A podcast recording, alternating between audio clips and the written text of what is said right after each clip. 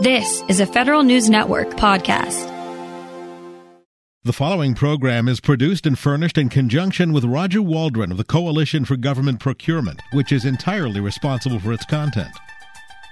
Welcome to Off the Shelf with Roger Waldron of the Coalition for Government Procurement on Federal News Network. Off the Shelf gives a voice to commercial service and product companies selling in the federal market. Roger speaks to members and government officials about procurement policy, trends, innovations, and debates. Now, your host, Roger Waldron. Today, my guest on Off the Shelf is Justin Murphy. Justin is a partner at McDermott, Will and Emery, focusing on, I guess, antitrust areas, government contracts, procurement, uh, fraud, those kind of things, right, Justin? That is absolutely right. Right. So, and uh, you were part of the Department of Justice. Can you tell the listeners a little bit about your background? Absolutely. So, first, thanks very much for having me. Um, I uh, was a federal prosecutor for almost um, six years, um, and I left the, um, the Department of Justice at the end of February. I was on the criminal side of the antitrust division um, where I investigated and prosecuted domestic and international antitrust cartels, um, as well as procurement fraud. Um, and I was also an original member of the Procurement Collusion Strike Force, uh, which I think we'll cover today. Absolutely. Well, we're definitely going to spend a lot of time focusing on that, and uh, and it's it is great to have you on the show. But let's like level set for folks. And first of all, can you talk a little bit about um, the antitrust division, its role within DOJ? Sure. So the antitrust division is a component of the Department of Justice. Uh, it had the antitrust division has both a civil side and a criminal side. Again, I was on the criminal side. Um, and big picture, it investigates and prosecutes conspiracies that unreasonably restrain interstate and foreign trade. Um, the source of its power is the Sherman Act that prohibits agreements um, between horizontal competitors that restrain trade or commerce. Um, and what we're talking about, in essence, are agreements to fix prices or to rig bids or to allocate markets or allocate customers um, or anti competitive conduct in the labor markets. And that last um, bucket is relatively uh, a relatively recent development. So, can you sort of lay out for the folks yeah, you started to go down that path a little bit. Just some of the the, the actual sort of per se crimes that uh, folks need to think about in the and when they think about antitrust in the context of government procurement. Sure. So um, a, a per se violation means that if you can prove it, the law presumes that it is anti-competitive and that there's no justification for the conduct. So it's it's categorically illegal. So for price fixing, you are talking about um, agreements between two or more competitors to fix or determine a price at which a product or a service will be sold. That's the most uh, basic and simple version of price fixing.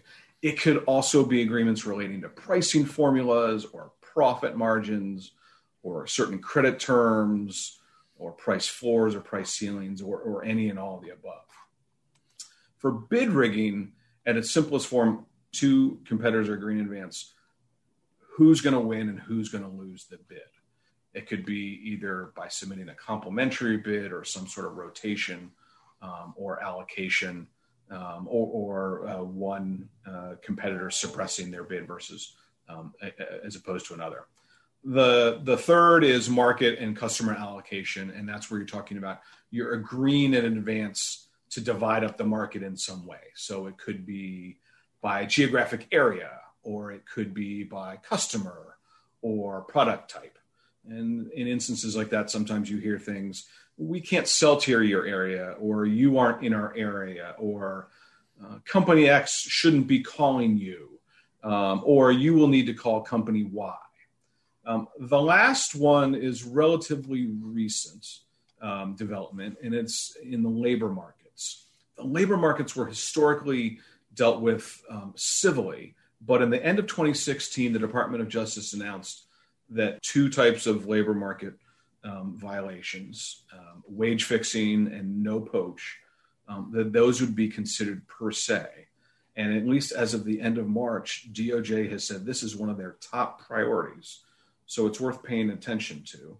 Um, there's actually three filed cases, all in the past few months, all in healthcare, and there have been publicly reported investigations in the healthcare, technology, financial services, and consumer products areas.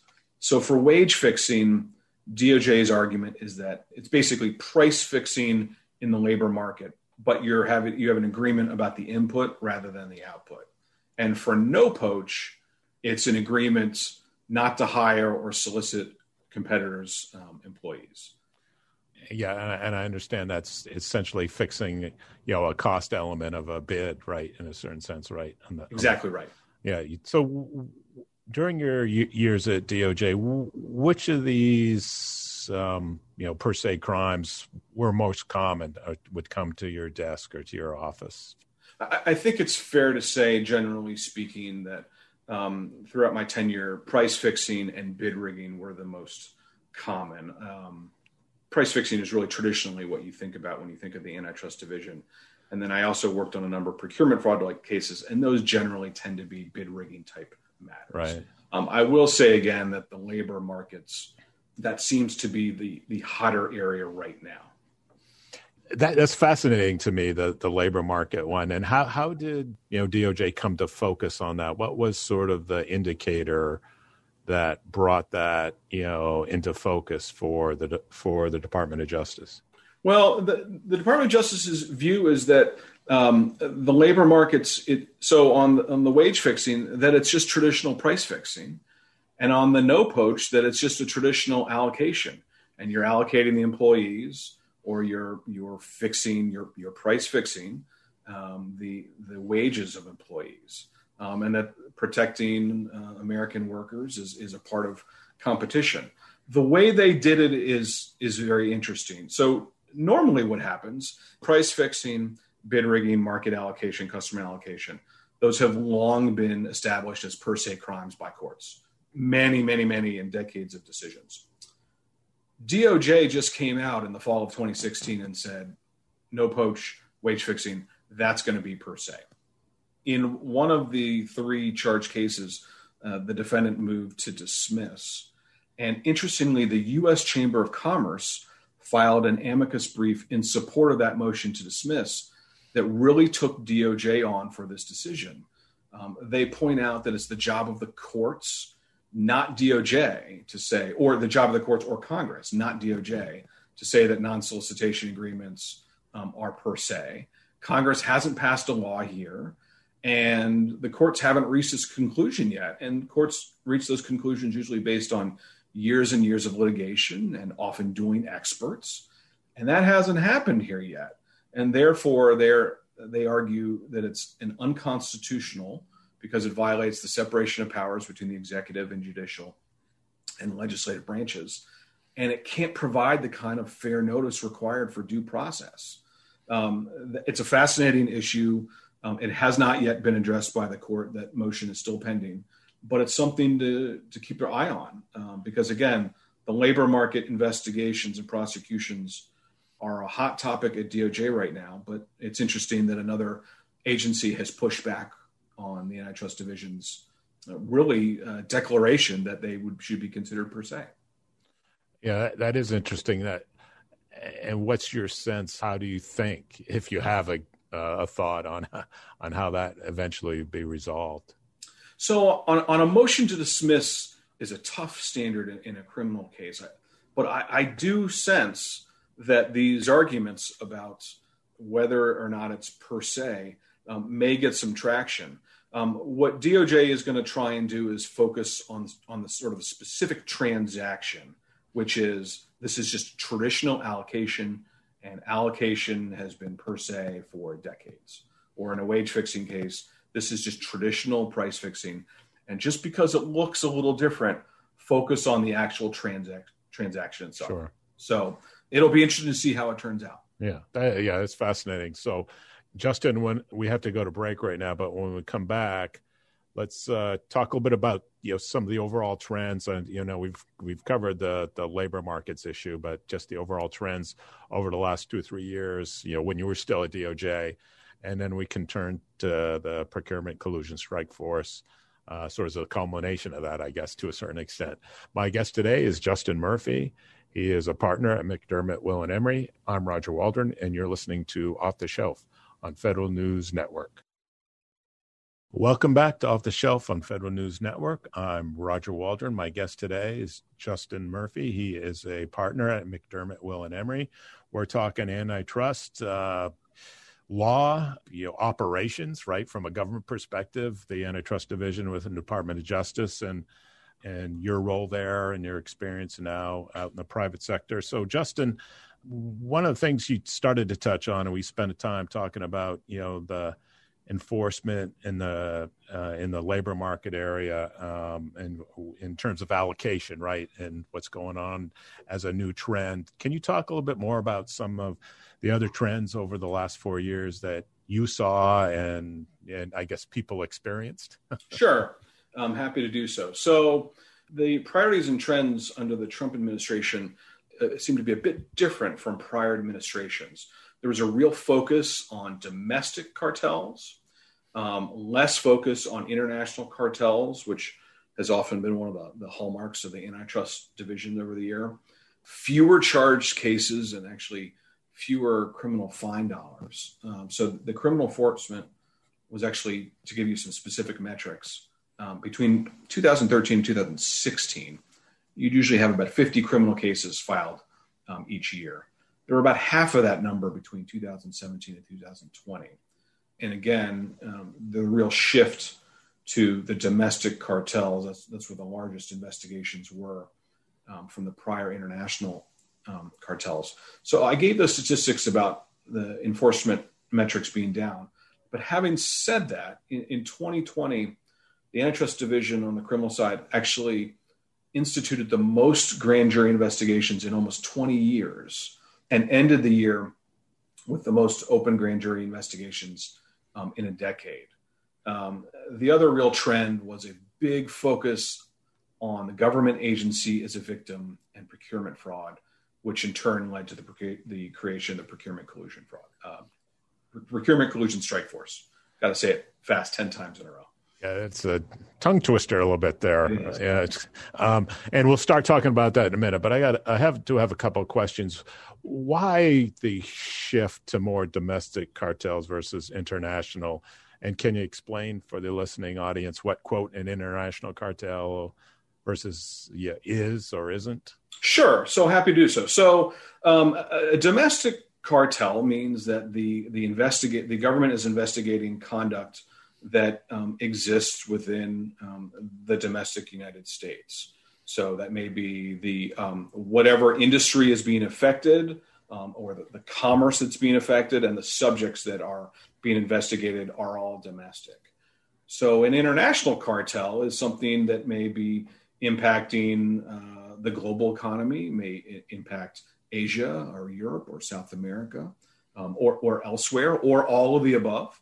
Um, and there's often coordination with other um, competition authorities uh, around the world. And the US um, is focused on, even if it's an international company, on the commerce that is actually impacting the United States. Um, in, in, terms of why the shift from international to domestic, uh, I think um, part of it may be that, that, that was that tracked um, one of the goals of the prior administration, which was um, seemed to be uh, you know America first, and to really focus on um, government agencies where they are um, where they are a victim and focusing on conspiracies that were closer to home. Yeah which leads us to the procurement collusion strike force and you know the big focus on government as a victim of procurement fraud can you talk about you really what what was a spark that led to its creation and and the and its and its mission to start with? Sure. So the pcsf was formed in the fall of uh, late fall 2019 and its mission it, it leads the department of justice's coordinated national response to combating antitrust crimes and related schemes in government procurements and grant and program funding fraud at all levels. So, not just the federal government, also state and local level. So, you know, what led to it again is is the focus on the government agency as a victim in procurement fraud. The PCSF is targeting areas where the government is a victim. Um, and for companies that are suppliers of the government services, whether you're in healthcare or construction or defense um, or some other industry, the PCSF doesn't care if it's 100% of your business or 10% of your business. It is focused on the potential conduct if there is a there there. I'm just curious. Is, was there one event, or was it a, you know a series of events, or just looking at the federal market in general? That kind of where the leadership at DOJ and antitrust division kind of said, uh, "Yeah, we need to focus on this more." I'm not sure if there was a single event. I, I, I will highlight one investigation relating to the Korea, uh, the supply of um, fuel in South Korea oh, yeah. to U.S. military bases. And it was a, a, a decade long conspiracy, and ultimately there were criminal charges against five corporations um, relating to, and the, the, issue was that they were colluding. Each, of the bids to the U.S. military for fuel had separate line items, and the conspirators would get together in advance and agree which refinery would win each line item um, in advance um, and at which price they were going to win. Um, that case resulted in more than $150 million in criminal fines.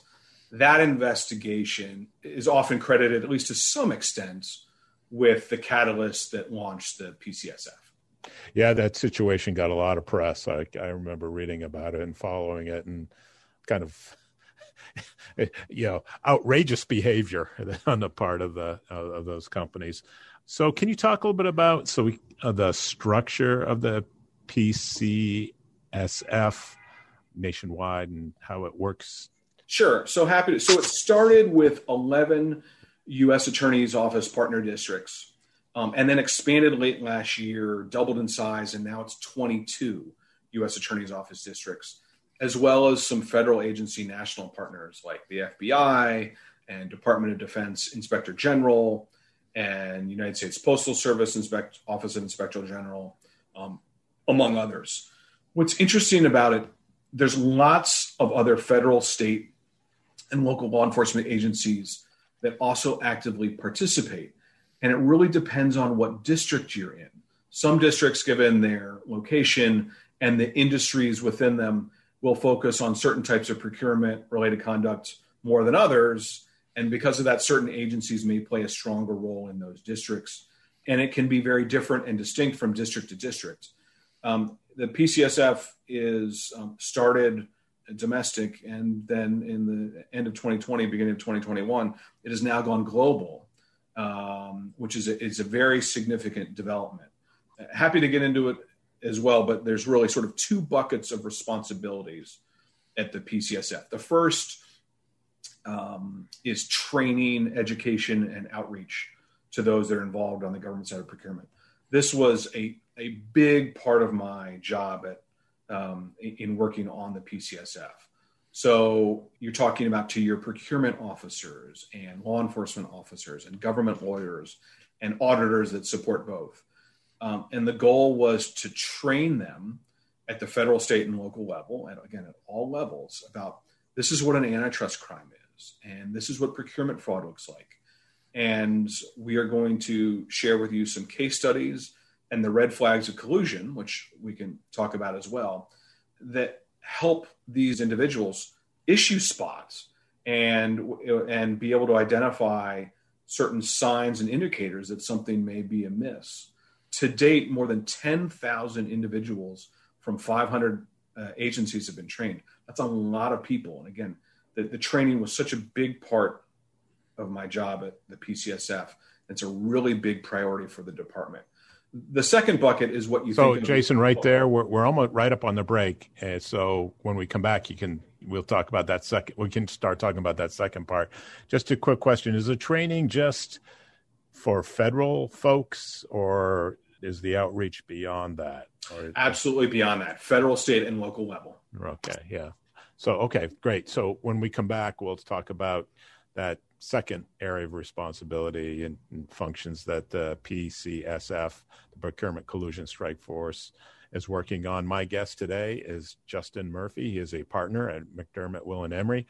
I'm Roger Waldron, and you're listening to Off the Shelf on Federal News Network.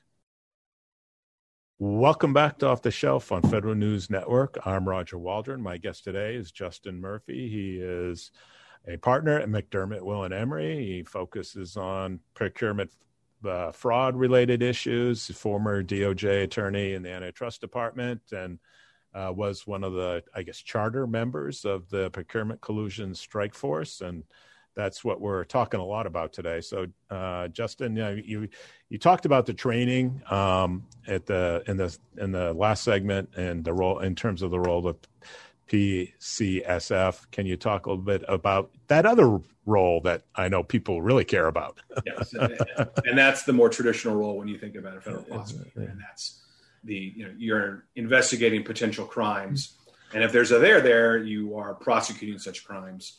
And the way the PCSF is set up is that you would work in conjunction or in coordination with, is maybe a better way to say it, with the other law enforcement agencies and the U.S. Attorney's Office in whatever district you're paired up with them in. Sure. And so I know we're going to talk about data analytics, which is fascinating to me because data, you know, is ubiquitous, right, in our economy now, and you know, and how, and I'd be interested in hear your, you know, your your insights on how it's being used in the enforcement area. But I guess first, can you talk about sort of the red flags um, when you're given the training, that which you did a lot uh, for government folks on you know what to spot and what to look out for. Can you talk a little bit more, more about that, and then we'll move to the data analytics. Sure, happy to do so. So, again, the key part of the training was developed based on years of experience in prosecuting bid rigging and price fixing cases, and in particular, such cases in the procurement sector across industries. So, these flags don't mean that there is a violation. If you see one of these flags, that doesn't mean oh, a crime has been committed it, again, they're meant to assist law enforcement and procurement officers in identifying situations and scenarios where collusion is more likely to occur. It's meant to literally be a red flag to send up their antenna. So, in terms of favorable conditions for collusion, scenarios where you have repetitive or regularly scheduled purchases, competitors that enter into prime and subcontracting relationships, um, situations where you have few sellers or a limited number of qualified bidders. There's also quite a number of suspicious bidding patterns where you have competitors that may appear to take turns winning bids. Um, again, contractor A wins, um, competitor contractor B loses, and then contractor A subcontracts out the work to competitor B. Um, a suspicious pattern. Uh, certain competitors only bid in certain areas, whether it be uh, in geographic or, or type of bid, or regular bidders fail to bid on work that they usually bid on and that they're completely qualified uh, to bid on and perform. Other signs to be mindful of as well, particularly, you know, and we'll turn to the, I, I call these sort of the other warning signs um, certain language that um, that bid might have been a courtesy or complimentary, um, or references to respect, or your you note that similar transportation costs are specified by local and non-local companies, um, and and then some of the numbers. DOJ is really spending time digging into the metadata, and that's a big part of investigations, where you might have bids that were submitted from the same internet bids from competitors that were submitted from the same internet service provider um, or perhaps submitted from the same login credentials um, or the metadata reveals that the same individual prepared um, two competitive bids or more competitive bids um, or that they were prepared within um, minutes or moments of one another. And there's other items as well. Certain types of language in the bids um, that is uh, might be unique or different or unexpected and reflects the fact that perhaps the um, competitors may have spoken and others are adopting another person's explanation um, for a bid or certain conduct, things like that. Right. So, yeah, and I think one thing you, you mentioned to me during the break is that even typos, you can see the same pattern of typos. Um, that's there are a number of examples where the same typographical errors um, or the identical charts and the right. supporting documentation um, will appear in bids from competitors. Right. The uh, I guess uh, collusion and plagiarism at the same time, right? At the same time.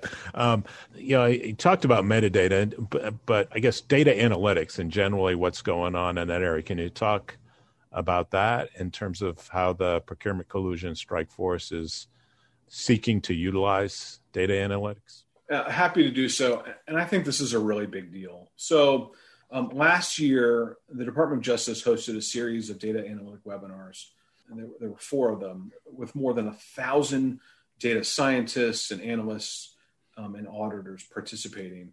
So, this PCSF data analytics project, they're engaging with dozens of government agencies, their analytics shops, and they're working in conjunction towards constructing analytics tools to detect collusion. Um, this is a real game changer. Um, we're talking about mining available procurement data to identify patterns that may indicate or suggest collusion. And it could be patterns in bidding or pricing or some other aspect of the procurement process. It could really be any aspect that can be um, quantified in the data in the red flags of collusion that we mentioned a moment ago. Um, and this is data that the government can access and analyze, you know, such vast amounts without potentially ever having to issue a subpoena or obtain a warrant. Um, so uh, I, I, think this is a sign um, for how investigations will be um, going forward, and uh, we'll see what kind of success they have. Yeah, that's fascinating to me. Just you know the because you hear all the time, you know, on the private sector side, the how companies are using data to uh, better understand their their markets and you know use it for advertising and all that kind of stuff. So to see the flip side of it and the and the government looking to develop tools to analyze you know data around it's the procurement system. It's it's um it's going to be interesting to see how that all that shakes out. Um, so what we have here it seems to me jason you so you have the procurement collusion strike force. It's out there training thousands of government uh, procurement officials auditors you know contracting officers um, all sorts of folks. Um, it's the, the, data analytic tools are being developed. We've had um, with the pandemic a, a, series of you know spending packages that do Im- include procurement, and we're looking at more. And now we're talking about infrastructure bill.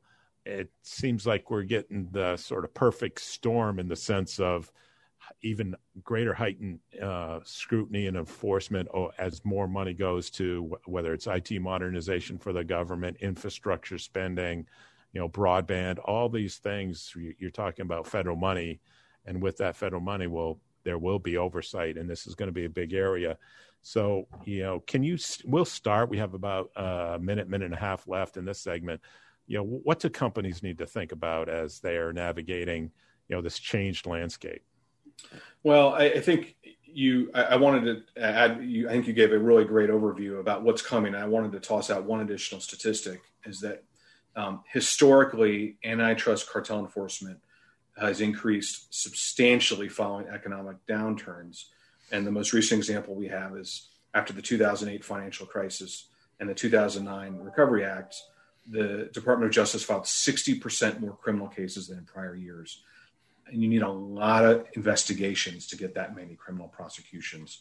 So, and what I uh, agree wholeheartedly about the impact of um, not only the, the stimulus is already passed, but what may come um, in terms of that. I, I, think that clients doing business with the government, uh, government agencies, should expect increased scrutiny of their bids and the bid award process. Um, and as we'll uh, talk about in a bit, I really need to ensure compliance with antitrust and government procurement laws. Right. So, and when we come back, we'll focus the last segment on those compliance uh, best practices that you, you you you will be you can share with folks.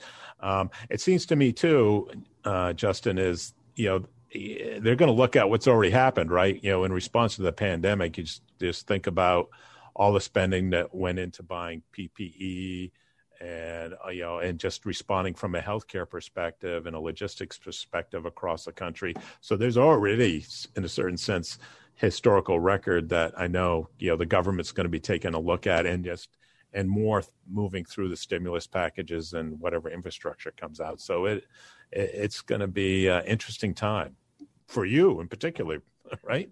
Agreed. Agreed. yes, absolutely. So my guest today is Justin Murphy. He is a partner at McDermott, Will and Emery. I'm Roger Waldron, and you're listening to Off the Shelf. We'll be right back.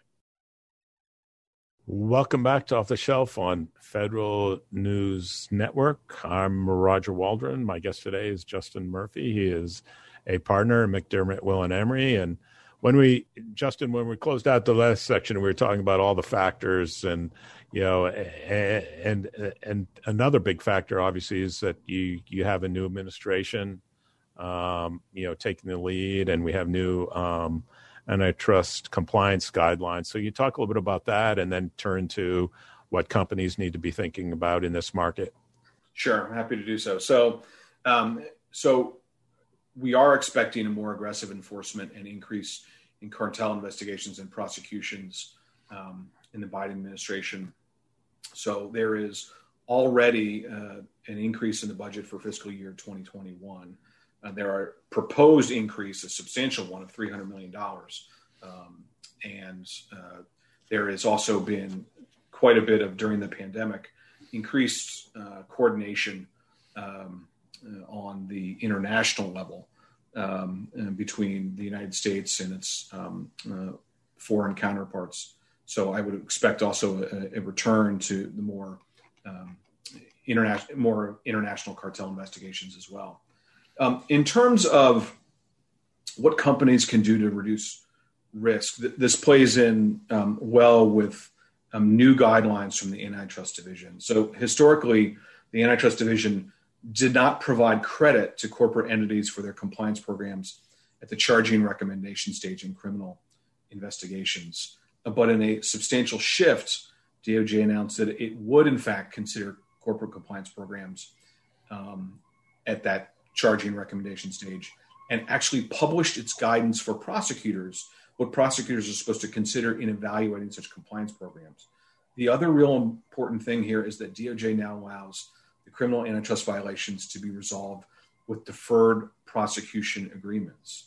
Um, this is a really significant development and opportunity for companies to proactively consider and reevaluate their antitrust compliance programs.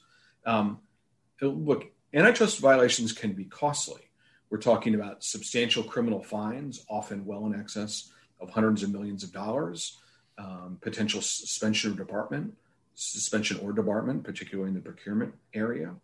Uh, you're talking about potential criminal prosecution of executives um, follow on civil litigation that may result in treble liability um, and reputational um, damage. And an effective antitrust compliance program may entirely avoid or significantly avoid or lessen these costs. With the, with the enforcement on the rise, it's really time to take a good look at this. And, and the hook is that by taking a hard look at your compliance program and updating them and bringing them in line with the, uh, the new guidance, there's something to be gained by doing so now. And, and I recognize, and I think the department did too, that some of the incentives were not present there before. Um, but again, a DPA is on the table, even if an antitrust crime was committed. So there's really a relatively low cost to reviewing and improving compliance program, and the potential benefits are substantial. Um, DOJ is literally telling you these are the components of an effective uh, an effective program. And this is a place where experience in a trust counsel can make a real difference. Right. So, can you talk about you know those key components of a of a you know sound compliance uh, program? Sure, happy to do so. So, um, first things first. There, there's three big core questions, uh, and then there's a number of factors. And, and um, but the three big core questions are: does the company's compliance program address the, and prohibit the criminal antitrust violations? Did the antitrust compliance program detect and facilitate prompt reporting of the violation? And to what extent was senior management involved? um, I think the, the key takeaways from, and then the, the, the guidance lists nine factors to consider. Um, and I think that the, the key takeaways are this that you really need to establish a clear corporate policy that is includes full antitrust compliance. There needs to be antitrust audits um, and monitoring um, that also includes training to raise employee awareness. Um, and there needs to be clear guidelines and guidance for where employees can direct their questions. There needs to be risk assessment. There needs to be an accounting for best practices for competitor, competitor communications and information exchange, particularly for uh, employees that may be in high risk positions. There needs to be a, a tracking of competitor conducts, and there, there needs to be some diligence. Um, you know, the other important thing to consider is, and the guidance makes this clear, this is not a one size fits all. The, the, the program, the antitrust compliance program, really needs to be tailored. The company's size, history of antitrust violations, the industry, the industry's history, um, individual and other individual competitive risk factors such as market share, the number of players in the market, whether there's high or low barriers to entry, et cetera. So there really needs to be um, a, a focus on the company itself and the industry with, with within with where it sits. Yeah, that, those are all great things. And um, so you're taught, you know, you know, compliance. I always like to say is is basically fundamental to. It should be fundamental, period, right? But it's truly fundamental in a in, in a regulated market, really, which the government, the federal procurement marketplace is is highly regulated, and antitrust is just one part of it. So you talk eh, companies really have to you know make a you know a management, fiscal, you know structural you know commitment to you know putting these kind of plans in place. Is that fair to say? Uh, yes, and it's an opportunity that was candidly not there before before this guidance. There right. is there's a real carrot um, to be gained um, right. um, from taking the time uh, to, to focus on compliance now. From the the, the deferred uh, the opportunity for a defer, for a deferred prosecution agreement and or um, some other lessening um, of a criminal penalty, assuming that there's a there there. So, so one of the real life examples I know because there's lots of teaming, obviously, in government contracts. Um, and you know and exchanges of information between companies can you talk a little bit about best practices this is just one area that always come when i you know comes to mind when i think about procurement especially in, in more complex areas just some of the best practices for competitor communications and information exchange as you're sort of building your team and looking at you know, you know how to move forward in a in a procurement Sure. Well, so the the short version um, is when you're talking about um, competitor communications and information exchanges.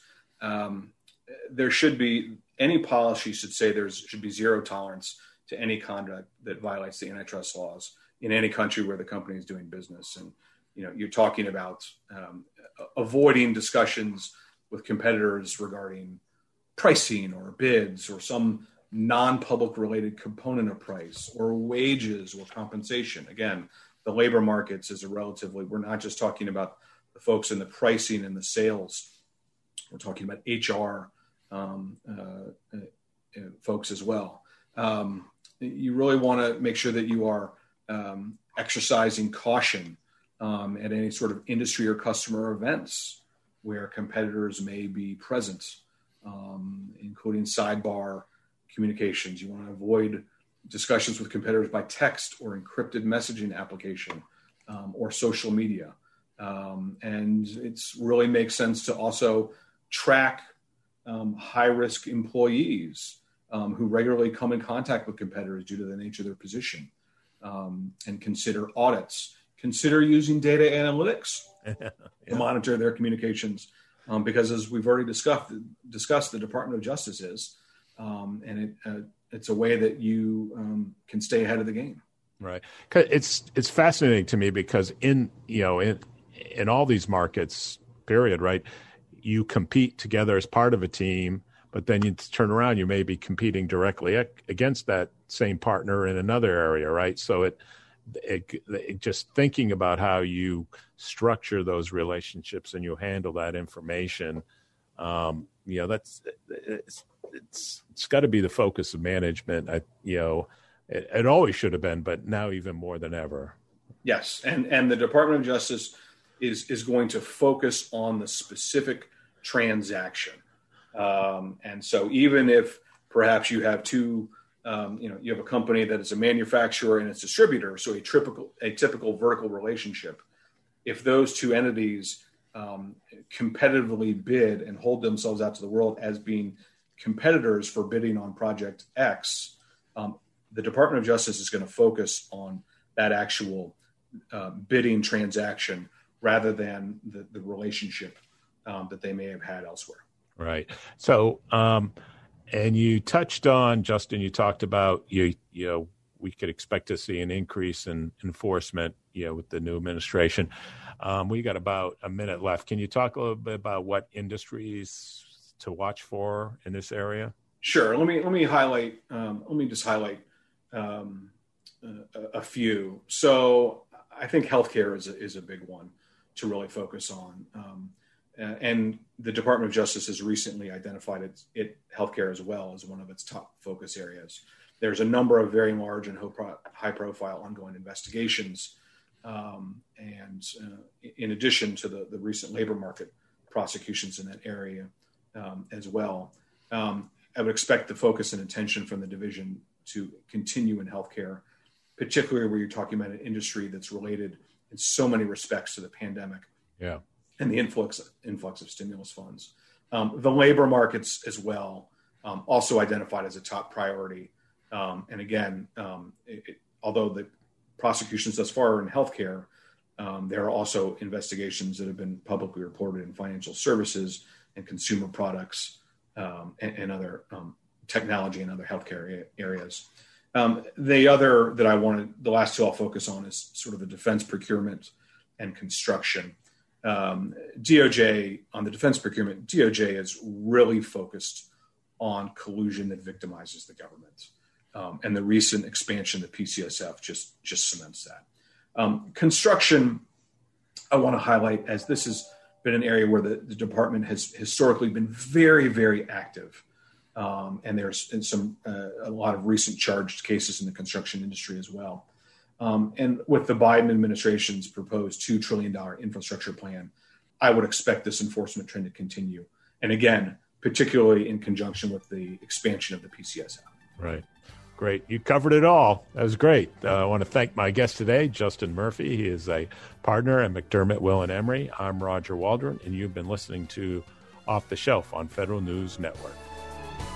You've been listening to Off the Shelf with Roger Waldron of the Coalition for Government Procurement on Federal News Network. Tune in Tuesday mornings at 11 or subscribe to this show on iTunes or Podcast One.